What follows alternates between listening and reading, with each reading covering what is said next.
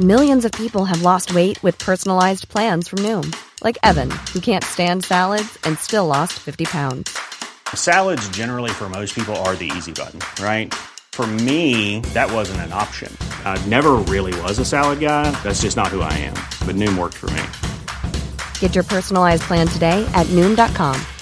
Real Noom user compensated to provide their story. In four weeks, the typical Noom user can expect to lose one to two pounds per week. Individual results may vary. It's that time of the year. Your vacation is coming up. You can already hear the beach waves, feel the warm breeze, relax, and think about work. You really, really want it all to work out while you're away. Monday.com gives you and the team that peace of mind. When all work is on one platform and everyone's in sync, things just flow wherever you are. Tap the banner to go to Monday.com.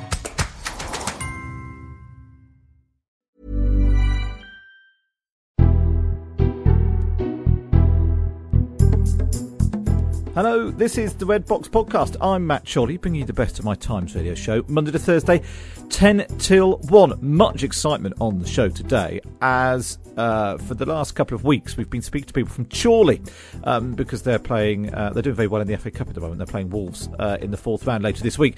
And we've spoken to the football manager, we spoke to a teacher, a student, a pub, a, a vicar. Uh, and today we managed to twin the show with Chorley. We got the deputy leader of the council on. A small ceremony was held, and now uh, Chorley on Times Radio is twinned with Chorley in Lancashire. And we'll check in with whenever we want to find out what, what things are like, whether it's in a school or a hospital or a, or a pub, uh, then we'll check in with Chorley. Also on today's show, I spoke to Lord Fowler, the Lord Speaker about how how we might go about becoming a member of the House of Lords. Everyone seems to be doing it these days, and why uh, why he thinks there should be fewer uh, people on the red leather benches. Uh, but first, our columnist panel. It's Thursday, so it must be Web Cram. It's Esther Webber and Robert Crampton. Let's start with uh, with all of that then. Um, uh, Joe Biden, Boris Johnson, how are they going to get on? Um, uh, we we understand that Donald Trump has left him a letter, but we don't know what it says. And there's this question of is Joe Biden woke? Let's take a listen to what happened when Sky News asked Boris Johnson that exact question.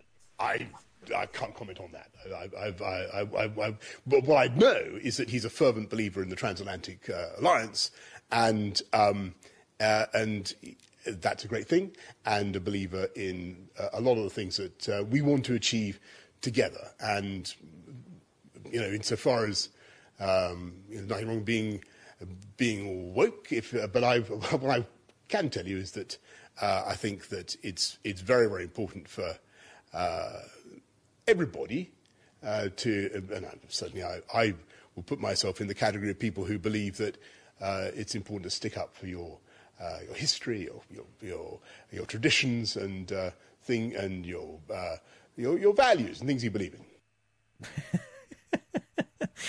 There's just something very funny about just a question completely throwing a politician off course like that.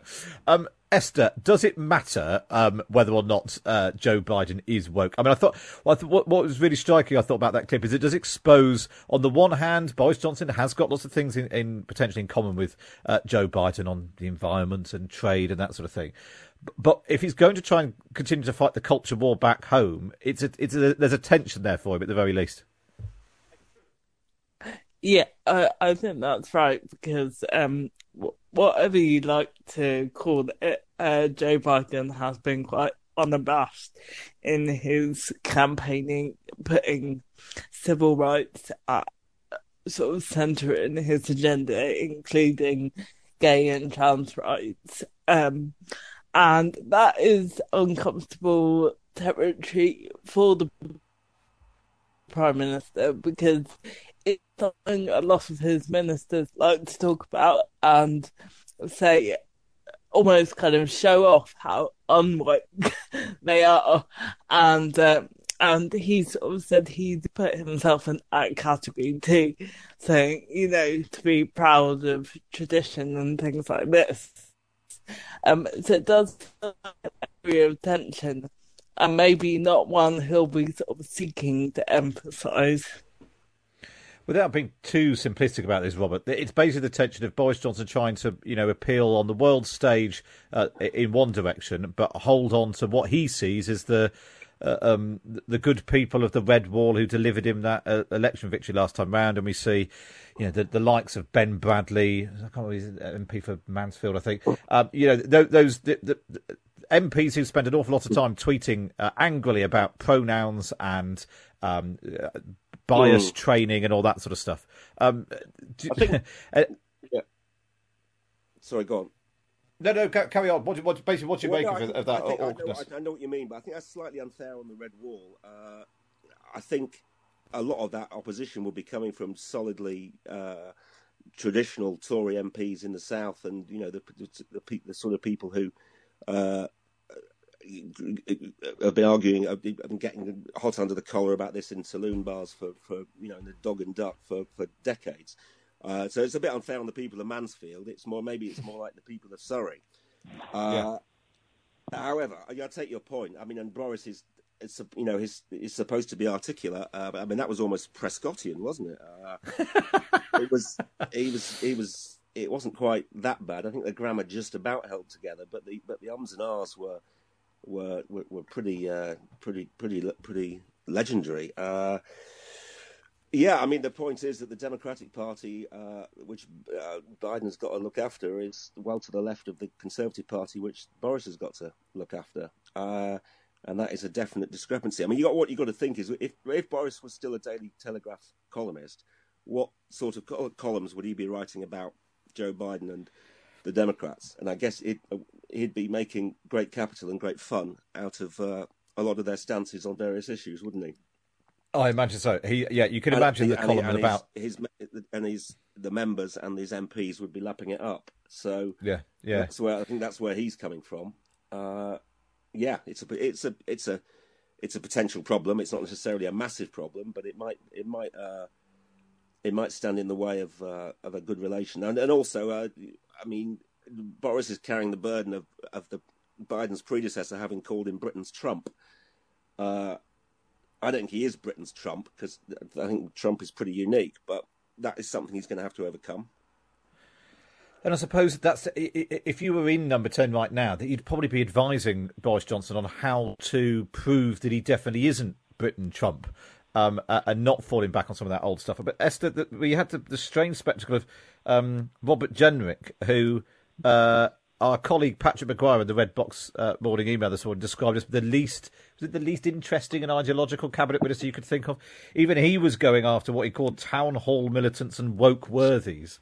Um, mm. uh, just, just, randomly find this out in a column in the Sunday Telegraph. Uh, Esther, what would you be telling Boris Johnson to do right now in the next few days? Um, because there's a there's a danger they overthink this, and it, he ends he, he pops up in the weekend papers doing something which actually causes a massive row with America. Yeah, I I think you know just stick to stick to the stuff we have in common. Stick to you know the welcome message. This is just the beginning of potentially quite a long uh, alliance between Boris Johnson and Joe Biden.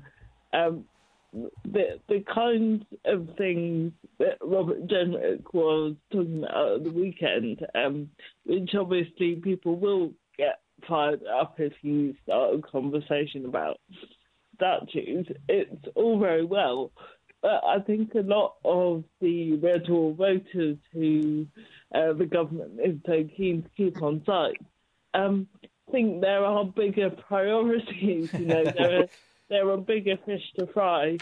And talking about kind of economic prosperity and potential trade is probably more of a winner, um, I think, looking ahead. Yeah, the housing secretary may be talking about, you know, making sure people have got a roof over their heads rather than raking over statues again. Mm. Make, make, more yeah. sense. An- another tension that Boris Johnson faces is what what's he going to do uh, now he's done Brexit? Uh, there was so much uh, debate and tension and rows and battles over getting Brexit done. Now it is done. What does he do with it? Do we? Uh, basically stay in line with the EU and uh, and enjoy the, the fruits of of uh, trade with them, or head off to what's been called Singapore on the Thames, which is the idea of you know you cut uh, you cut red tape, you cut regulation, and let let business sort of let rip. Uh, the story in the Times today: the EU is prepared to ease post Brexit border friction. It's uh, not so easy to say. Uh, Post Brexit border friction if Britain drops its plan to create a Singapore on the Thames. So uh, there'll be fewer checks at the border if if Britain agrees not to go for go for broke and, and cut lots of regulation and diverge yeah. from the EU. This is a question which has never really been addressed, um, uh, Robert, as far as I can tell. What what is the point of what does what do we now we've got all this freedom? What do we want to do with it? Well, quite, and this is where the red wall does come into play, I think, because if you're if you're serious about the deregulation and, and bending the working time directive and those elements of uh, what you certainly used to be called the social chapter, uh, then that does affect the uh, the people who uh, switched to uh, you know from Labour to Tory in those seats in those Northern and Midland seats, and they are not going to like that at all. I mean, that might go down well uh, in parts of the south. It, it, will it will not play in those seats that gave Boris his majority. So he needs to think very carefully about that. Uh, also, have, has he got Brexit done? Because I mean, he's got it done formally, but it, it's a it's a little bit of a mess at the moment. I was always uh, uh, I was a Remainer, but I was always reasonably optimistic about. I didn't think there would be sort of catastrophic uh, uh implications, but it's not good, is it, for uh, people having their cheese sandwiches confiscated by French customs and Scottish fish not being able to be exported and people having to uh, paying more for deliveries from stuff imported from the EU and some couriers saying that they're not going to ship stuff here. Uh, that isn't really. I mean, that's there still needs to be a, some serious negotiations done on, on those points. Uh, and Esther, uh, someone who was asking the question, "Why did we leave?" was Ian Duncan, sorry, Sir Ian Duncan Smith, who was mm. speaking in the House of Commons. Is, and you, you wrote about um, how the quiet man was turning up the volume again. Yeah, I mean, when you um, talk about the Red Wall and the new intake, who are obviously the kind of fresh flavour of the Conservative Party, um, I thought it was interesting that a lot of the ideas that kind of dominating the party at the moment were, co- were articulated by someone who you really can't think of someone less fashionable than Ian Duncan Smith. Um, but he, if anyone he can, uh, t- t- text in the usual way, eight 872 start your message with the word. Anyone less fashionable than Duncan Smith? yeah, because, I mean, not just Euroscepticism, which obviously he was a proponent of, but the kind of focus on welfare and um, how, how we think about welfare and the job it should be doing, and also this kind of moral emphasis, um, which he brings to questions like China. Obviously, another big issue with the Biden administration and how we position ourselves on that. Um, so it just seemed to me he was sort of an un- unlikely poster boy for some of the big ideas in the Conservative Party at the moment. Who'd have uh, thought? Who'd have thought? I suppose you could say that Jacob Rees-Mogg was less fashionable, but then we're all sitting at home watching kind of Regency period dramas, so maybe he's actually kind of man of the moment. Yeah, and he did. He did a sort of. Even Jacob Rees-Mogg did have that brief stage of being sort of, you know, cultish. Uh, that's well, with exactly. an L. Could be um, you could yeah, Bridgerton, uh, couldn't you? Yeah, exactly. I, I think he did have his face on some cloth bags yes, exactly, exactly. That seemed that does seem to have blown over. Um, uh, just finally, uh, Robert, let's talk about your column. That was what Esther wrote about this week. What did you write? What What was your column on this week? My column. Well, there's one coming up which is about walking in lockdown, but the one I wrote about, uh, well, actually, what I wrote about uh, yesterday was probably more interesting. Was that, about the whole issue of class and people being mis- misidentifying their own class. This is a on the back of a survey from the LSE saying that a whole bunch of actors who were actually impeccably middle class uh, went around saying that they were working class. So a bunch of us wrote about our class origins in the Times. Yeah, I, uh, and what, what what was your? Because we we talked about well, this briefly I, earlier in the week. I could be middle class, but because I come from Hull, a slightly flat as I used to be, uh, people always assume that my dad was a, like a coal miner or a docker, and he was actually an MEP. and I, Very good. Explain to people grew up in a in a urban semi with two. They, in the south, they, there's an assumption that the middle class does not exist north of the Trent. Exactly. Yeah, everyone in the north has got uh, you know a whippet and a flat cap and all that. Just before I let you both go, what what do you think Boris Johnson should buy Joe Biden as a gift to try and win him over, Esther? I don't know. Maybe some potatoes. Probably like them, the Irish crisp. Very and, good uh, potatoes. That, that that that's playing into stereotypes, but you know I don't think the prime minister's averse to that. What about you, Robert? Oh well, he's got rid of the bust of Churchill maybe Boris should send him a bust of Trump, and he just could look at it and think, whatever he did, I'd do the opposite. That would, that would work. Esther Webber and Robert Crampton, then. Of course, you can read them both if you get yourself a Times digital subscription. Just go to the Times, uh, click on any story you'd like the look of, put your details in, and as a bonus right now, you can get your first month for free. Up next is my chat with Lord Fowler. This is the Red Box Podcast. I'm Matt Chorley, and now we can bring you my interview with Lord Fowler, the Speaker of the House of Lords. Before we begin and get stuck into the sort of um, the, the latest controversies, let's go right back to the first principles, if you like. What is the point of the House of Lords? The point of the House of Lords is that. Sorry, this is, I'm getting a backfeed on this. The point of the House of Lords is really um, that we um, scrutinize legis- all legislation which goes through. And if we didn't do that, then the result would be that you would get some very incomplete and very uh, uh, bad legislation. We do literally hundreds of amendments. I mean, that's one. And point two is that we hold the government to account. So I think all the opinion polls show uh, that um, if the House of Lords is valid for anything, it's for their experience. And they like the idea um, of there being a second chamber um, which can uh, cast an eye over what is being done. And if they disagree, uh, then they can challenge it. But as you know, it very rarely goes to a, a, a vote. But when it does go to a vote, uh, it is on very crucial issues. And what is your role as the Lord Speaker? my, my role is first in the House itself um, uh, and uh, sitting on the woolsack, rather like uh, Lindsay does in the House of Commons, but also um, I'm chairman of the House of Lords Commission, um, which is progressively uh, running the uh, uh, House of Lords. And we have um, a whole range of committees and duties um, um, under that. So it's both uh, administrative, uh, and it's also political as well. And to some extent, to some extent, and I don't claim this uh, to be total, I try to speak for the members of the House of Lords. I think I'm about the only person who is directly elected, um, and therefore I think I have uh, perhaps that authority in saying that. So obviously, uh, we I, I, touched on it that over Christmas we had this this round where Boris Johnson announced uh, was another dozen or so uh, new peers, including former Tory donor, uh, the Tory donor Peter Cruddas, uh, amongst others.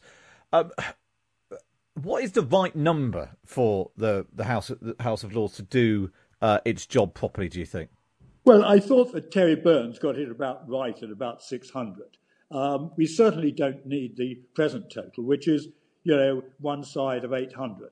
Um, probably 817 rather than 792. Uh, but, I mean, let's not quarrel about uh, uh, uh, that number, but it is around the 800 mark, which is, you know, markedly in, in advance of the House of Commons. And I think the important point to remember is this that when Terry Burns and his committee did their report, um, I welcomed it. We had a debate uh, in uh, the House of Lords, and the House of Lords welcomed it. And most important of all, um, it was um, uh, welcomed, I think, by the Prime Minister at the time, Mrs. May, who said that she was now going to commit herself to a course of moderation. Um, that's the first time a Prime Minister has ever said that sort of thing. Uh, but of course, a change of Prime Minister, and we now go back to where we were before. And I think that that is a vast pity. Uh, it's not a political point, it's simply a point about uh, seeking to organise and run the House of Com- uh, run the House of Lords uh, in the best possible way. We don't need 800 people uh, in the House of Lords, and that includes, of course, people who don't actually do very much in any event, don't do anything at all, really. Um, most of are hard working, but the people who who who who don't work, um, I, I, think, cast a, a shadow over the over the rest of us. So I think everything points to a, a lower house of 600. You could argue for 500, but 600 would be fine. But 800, 820, that's too many. I, I, sense that when you're talking about the people who don't, uh, uh, who've got the title but don't do any work for it, I sense you've got people in any any particular people in, you've got in mind when you're saying that. you're not, Matt, you're not going to tempt me down that particular road. Um, I'm a speaker. I have to uh, respect all my members in the uh, uh, same way, but you only have to look at the uh, attendance um, attendance uh, records to see who who I'm talking about and the voting records. It's all been a bit confused, of course, now because of the new system, but consistently we've had people quite you know quite very well known people um, who haven't made much contribution uh, to uh, the House of Lords and wouldn't make any bones about it, that they are not working members of the House of Lords. Well, with respect, I don't think. Uh, I mean, membership of the House of Lords gives great privileges. And the first privilege it gives is that you're a member of the legislature, that you're passing laws uh, that apply to the whole of the public. I mean, I'm not to turn up, not turn your back on it. I mean, seems to me a complete negation uh, of the of the whole idea. And if that were because it's got sort of slightly tangled up, there's sort of two things. There's there's partly taking a role in legis- the legislative process, going through laws and making sure they're fit for purpose. But it's also just you know it's a it's a it's a supercharged gong. It's one up from a a, a damehood or or a, or a knighthood, um, and and so it ends up being a sort of reward. You know, it's have the title and all that sort of stuff. And when you've got lots of party donors. You know, in the last round we had not just the Tory party donor Peter Cruddas, but we had the Prime Minister's brother, uh, his friend, the, the newspaper owner Evgeny Lebedev. Just doing all that rather than thinking who are the best people to, to look at legislation, rather than being a sort of reward for being you know, particularly supportive or just friends or related to the Prime Minister. Does all that bring the House of Lords into disrepute, do you think? Yes, of course it does. And um, um, it's, um, it, it is one of the uh, fundamental criticisms. I mean, uh, there was a proposal uh, some years ago to have non parliamentary peers. So if you wanted to give a reward for public service or whatever it happened to be, um, uh, then you could do that. But it didn't mean that you went into uh, the House of Lords and had a vote um, in, um, uh, in in all these issues that comes uh, comes soon. Not even the Americans do that. The Americans are big into contributions and all that sort of thing, but there's no way that you can actually, uh, by making big contributions, uh, get a, uh, a, seat in the House of Lords or help to get a seat uh, in the House of Lords. I must be careful about uh, what I say as far as that is concerned. I mean, all that needs to be cleaned up, frankly. Um, it doesn't do us um, any good and it doesn't, uh, I think, reflect well um, on the government um, either. And when you have, you know, when you do have a situation where the Appointments uh, Commission make a proposal and then that is just simply uh, ignored, then I think we get into really difficult, uh, difficult territory. So, I mean, there are a lot of issues to be cleared up about the House of Lords. I, I, I mean, I don't um, deny that, but I'm a reformer of the House of Lords. Um, I'm not someone um, who wishes to see it abolished. I want to see a second, uh, second chamber, but I do not deny that we've got, you know, a number of big obstacles um, in our way. But not they're not they're not obstacles that can't be overcome. Of course, we can overcome them. We need the will to do it. And I would say my, my slight complaint about the government is that I don't think this government is actually taking the House of Lords very seriously. And it's about time that they did how would you go about whittling it down then? If if the prime minister did suddenly get gripped by the fact that this this situation's got a bit out of hand and set, picked up the phone to you and said, "Well, how should we do that? I'm fine. Let's go for 500 or 600." how would you how would you would you would you scrap everyone and start again? How how would you you uh, who who would have the job of telling the two hundred odd that their services were no longer required to make sure that you had you know people who know what they're doing going through the legislation of the day and not just friends and donors and former colleagues of the prime minister. Well, I think that one way and another, you've got to have some kind of uh, uh, inquiry um, uh, into it because there are a whole range of uh, uh, issues to be uh, considered. And it, I would much prefer it to be an independent um, review of the House of Lords rather than one done internally in Number 10 or in, in some other government department. I don't see there's any way, any way round that. But I think the public should be involved. I think it should be as transparent um, as possible. And what one doesn't want is simply one, one issue pe- uh, picked off the shelf. Uh, you could say retirement age. Let's have retirement age.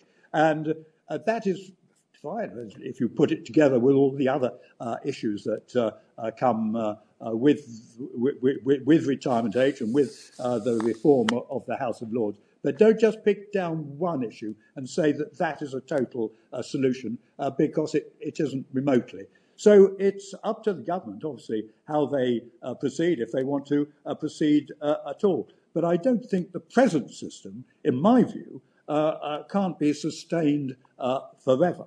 And I mean, you know, the things like party donors and things of that kind, which also we just need to have rules about that which, um, uh, which are enforced uh, and which bite. I don't, think, I don't think anybody in the public would actually really seriously debate that that is the case. And so let us just do it uh, and uh, just not leave it to one side and with occasional uh, leaks or things of leak, semi leaks um, uh, from government saying this is what we're going to do or this is what we're not going to do. I mean, we need to be much more open about it and look at the House of Lords. And if I could just say one more, one more word, Matt. Um, most of the members of the House of Lords are hard working, very hard working. The great thing we have is experience. We've got experience of law, medicine, nursing, armed forces, media, the whole thing. And um, I think that the range of abilities that I've seen here are as good and frankly better uh, than many of the uh, range of abilities that I've seen over the last, uh, well, certainly the last 30 years in the Commons. And uh, I think that uh, we need to preserve the very good uh, and not tar everyone with the, the brush of what we've been talking about. Just when you talk about there being rules, do you think there should be a rule that if someone's donated a certain amount to a political party, they can't take a seat in the House of Lords? Well, I think something in that area is is is, is called for. It needs to be clearer than it is um, um, at the moment. Um, you could either you could either do that, or you could put a uh, an absolute block, absolute limit on how many how much uh, people could uh, could contribute. But the, what, what you're proposing is a very interesting way um, of doing it. I haven't any firm views on that. Uh, it, that's obviously a matter uh, for uh, the government and for the political leaders. Uh, but I think it is, uh, every time there is a row about a party donor or supposed party donor kind of coming in, we, we go around the same old course. And it's about time we got it reconciled one way or another if someone's listening to this and they want to be an MP, it's pretty clear about how you go about doing that. You can, you know, you can run as an independent, which might not be terribly successful. You can become a party candidate and stand for election. If someone's listening to this and they want to be a peer uh, to take part in the legislative uh, process of the country, how would they go about doing that? That's a very good question, and there's no clear answer to it. I mean, the fact is that we have uh, uh three major parties uh, in the House of Lords. They all have their different ways of uh, um, nominating uh, peers because um, it is the parties in the end who, who, who make nominations on uh, most of the members, apart from the crossbenchers. Um, and so it is a matter of, um, you know, being respected and being valued um, in in in that in that way. Um, I don't know if there's any other way that one could actually uh, do this. You can make uh, applications. You can make an application uh, uh, uh to become a, a, peer and become a crossbencher. Uh, but there haven't been many of those that have actually gone through, as it happens. So it's all it's really down to the parties and number ten. I mean, who is chosen, and you can't. I mean, quite a lot of people. You can't really. Um, I mean, most. I think you you can't uh, really uh, challenge. I mean, you could say, you know, there's another person who's just as good, but I mean, all life is full of those kind of decisions. But it's not like it's not like the days that I remember as a member of Parliament when I went to a selection committee and I put myself forward to the selection committee, and then we went from round three to round two to the final, and finally uh, you became the candidate, and finally uh, you became elected. I'm frankly. I'm not quite sure whether that is quite such an ideal situation position uh, as some people um, imagine. But it's obviously the Lords is very different to that. Uh, I want to ask you about that because you, you touched on your, your long career in uh, politics, and I wonder um, how how you think politics has changed, whether for the better or, or the worse, in, in, that time. Oh, I think in many ways it's changed for the better, in the sense that um, um, uh, when I went first went into the House of Commons in 1970, um, community politics, as it was called, constituency politics uh, was still in its infancy. Now, I think you'll find members of parliament um, who devote themselves to their constituency. And of course, um, uh, with the internet, they have many, many more uh, letters and uh, uh objections and uh, suggestions to deal with. So I think that members of parliament, and I think members of the House of Lords, well, certainly members of the House of Lords as well, um, work much harder than before. Where I think uh, politics has been harmed um, is in uh, the growth of the social media. I think that uh, I remember uh, with the uh, COVID crisis, I remember going into uh, Guy's Hospital to get my first jab. And a photograph of that appeared. Um, actually, it appeared in the House of Lords magazine, not, not nationally, but it got a certain amount of uh, circulation. Um, and then I found that people were uh, getting in, coming in uh, on the social media to say that it had all been posed, that it wasn't a real needle at all that was going in, it was something else. The, the idea that I would go all the way to Guy's Hospital to pose uh, for a photograph of having a jab, I mean, it's so extraordinary. And it's that sort of thing that drives me to you know, slight desperation uh, uh, uh, about the social media um, um, at the moment. It's very good in many ways, but my golly, there are some very odd people about at the moment um, who um, um, who are a peril to navigation in all kinds of ways.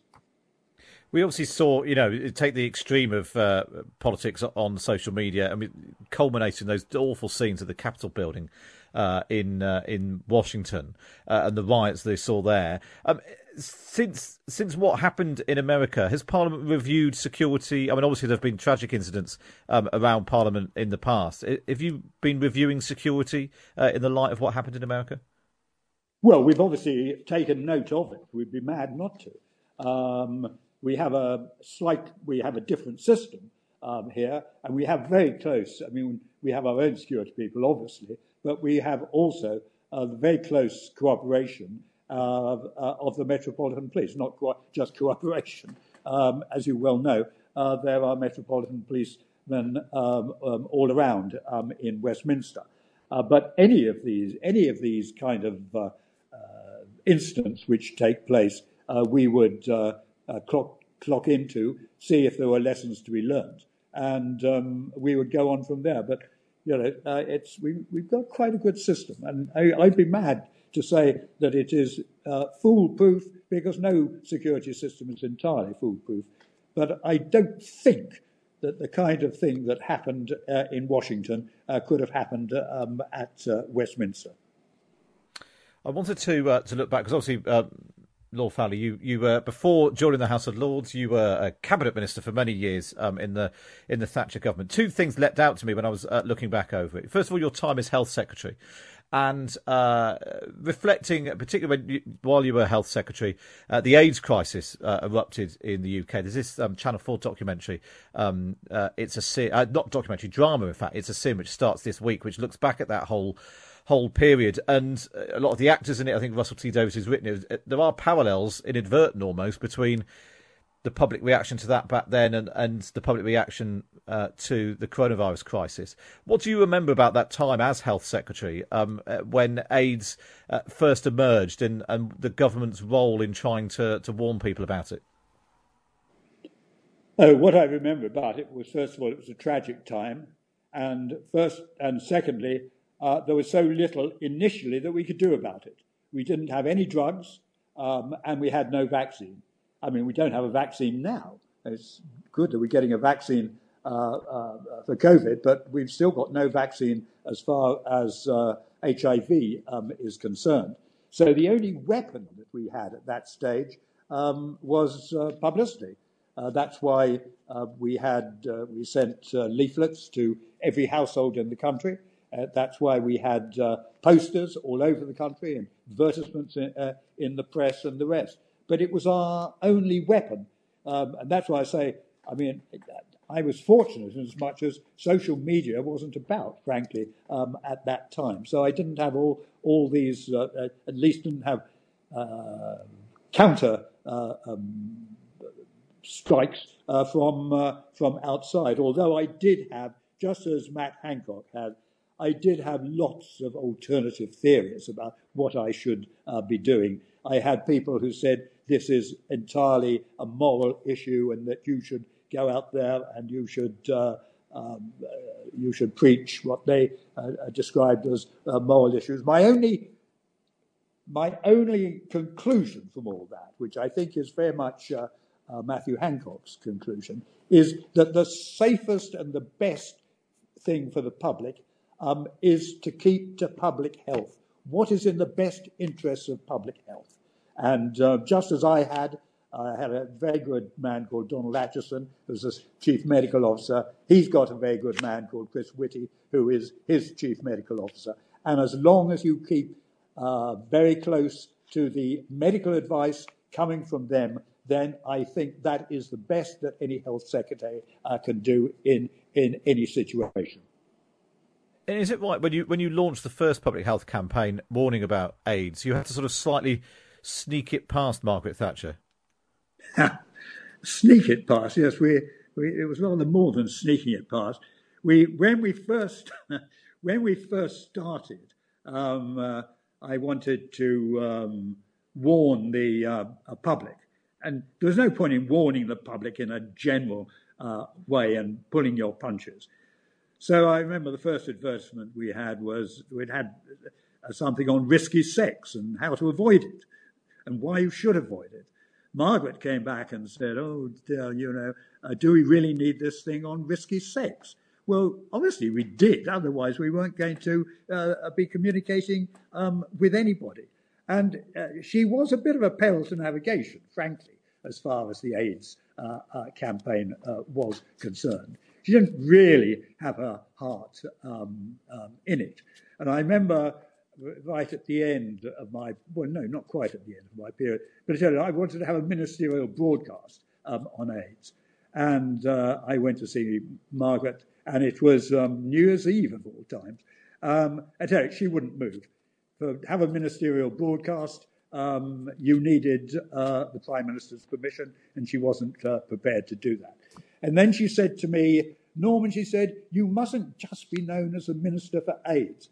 Now, I totally misinterpreted that by saying, well, obviously she means that I'm going to be Chancellor of the Exchequer in a few weeks' time.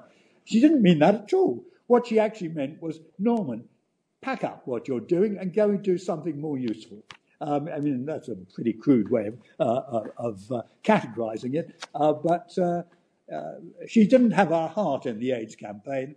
And when I went, I think you could see a slight contrast between uh, what uh, poor John Moore uh, was allowed to do and what I just did.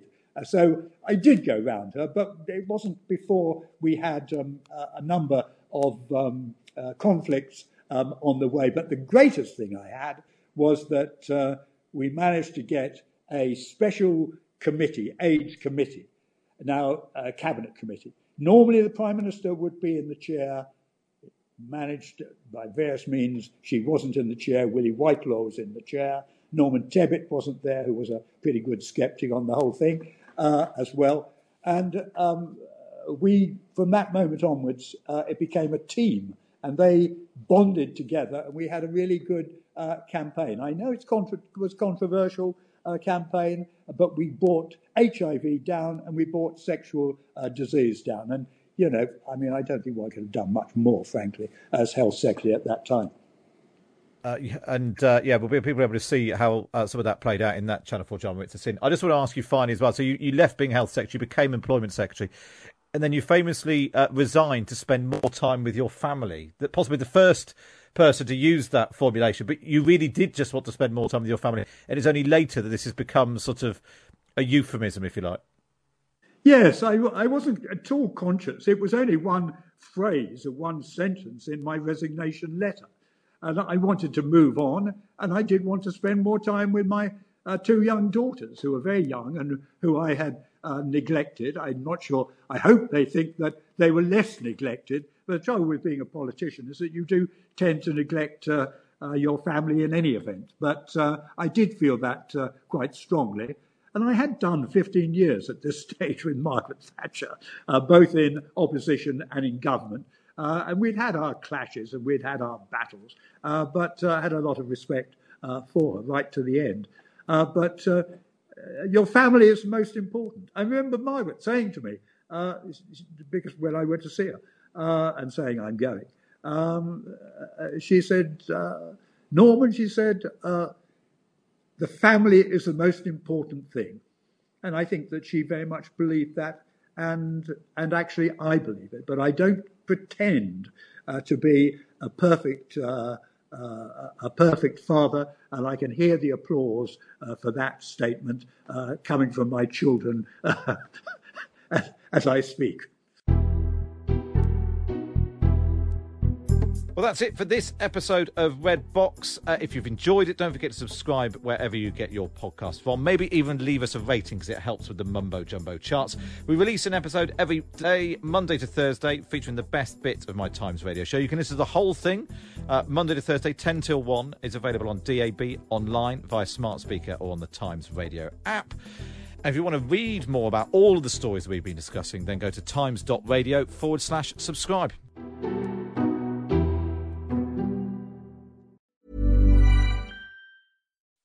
When you make decisions for your company, you look for the no brainers. If you have a lot of mailing to do, stamps.com is the ultimate no brainer. Use the stamps.com mobile app to mail everything you need to keep your business running with up to 89% off USPS and UPS. Make the same no brainer decision as over 1 million other businesses with stamps.com. Use code PROGRAM for a special offer. That's stamps.com code PROGRAM.